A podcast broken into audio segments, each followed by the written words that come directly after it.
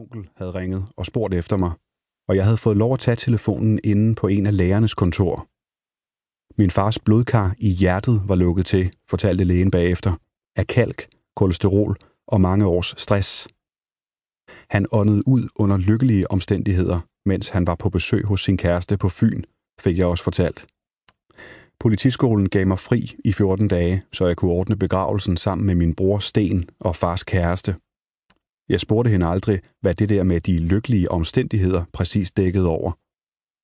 Hey, Martinsen, er du klar?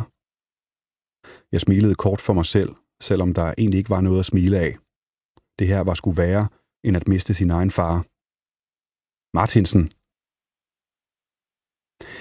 Egentlig er jeg døbt Larsen. Frank Bjarne Larsen. Men jeg har aldrig rigtig følt mig som en Bjarne, og Larsen blev jeg træt af, da jeg i slutningen af 70'erne kom i militæret. De andre kiggede jo på mig, som om jeg hvert øjeblik kunne finde på at hive en guitar frem og begynde at spille gasolinsange. Min mor havde heddet Martinsen, så det navn tog jeg også. Det passede ligesom bedre.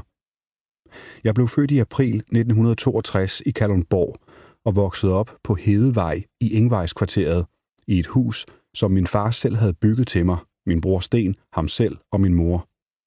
Vores lille sjællandske middelklassefamilie. Min far var uddannet tømrer, men kørte bus det meste af tiden. Dengang i midten af 60'erne hed et af de store danske eksporteventyr Carmen Curlers. De her plastikrør, som damerne kunne varme op og sætte i håret, når de skulle lave krøller.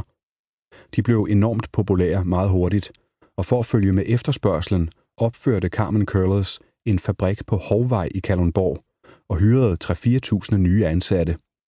Så mange ledige hænder var det svært at finde i byen, så min far kørte rundt på resten af Sjælland og samlede damer op og kørte dem til og fra arbejde. Min mor, hun var hjemmegående, men gjorde indimellem også rent, både på fabrikken og hjemme hos Arne Bybjerg, der havde opfundet plastikrørene og var direktør for Carmen Curlers. Det gjorde hun fast i fem år, indtil han solgte fabrikken til nogle amerikanere og tog til Australien for at leve som eneboer. Jeg var bare en knægt og gik i skole, mens alt det stod på. Og det, altså skolen, sagde mig ikke rigtig noget. Jeg kunne sagtens følge med og fik udmærkede karakterer, men jeg kædede mig noget så bragt. Så jeg pjekkede tit. Om formiddagen tullede jeg rundt og dagdrømte. Om eftermiddagen gik jeg med aviser. Og jeg kunne klare ret mange ruter af gangen, for ungerne i kvarteret hjalp gerne, hvis jeg stak dem lidt håndører eller nogle klistermærker for ulejligheden. Sport dyrkede jeg meget af, og sammen med nogle kammerater begyndte jeg på et gymnastikhold. Træneren Arne var en hård negl, men han fik gjort de fleste af os til habile gymnaster.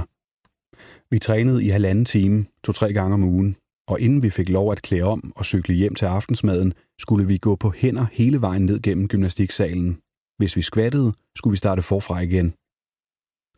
Jeg kunne nok takke Arne for en del af den grundform, jeg senere fik brug for i politiet. Og mine forældre kunne takke ham for, at jeg ikke endte i noget skidt i en tidlig alder. Havde det ikke været for Arne, havde jeg brugt væsentligt mere tid sammen med rødder i byen, der heller ikke var udpræget vilde med skolen, men i stedet begyndte jeg at mødes i små bander. Jeg var selv lidt af en rod, men på grund af gymnastikken drev jeg det aldrig længere end til de ugentlige slåskampe, hvor vi stjal bambusrør nede på planteskolen og gik i kødet på drengene fra de andre kvarterer, indtil en af dem begyndte at tude. Alle har et ansvar for deres egen fremtid. Man bestemmer selv, hvilken side af plankeværket man ender på, formanede min far flere gange, når han på sin egen finurlige måde lige skulle markere, at han godt vidste, hvad jeg rendte og lavede. Da jeg var omkring 13 år, havde både han og min mor dog fået andre ting at tænke på. Min mor begyndte at få det skidt. Hun gik til lægen, kom hjem og beroligede Sten og mig med, at det ikke var noget alvorligt.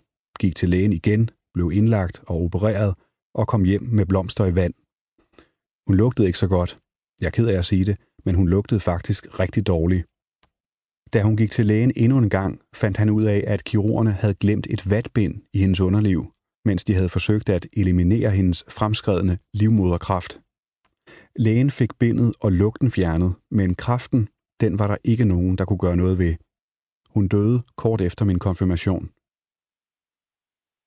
Martinsen. Jeg nikkede igen og trykkede på ringeklokken. Det var et par uger siden.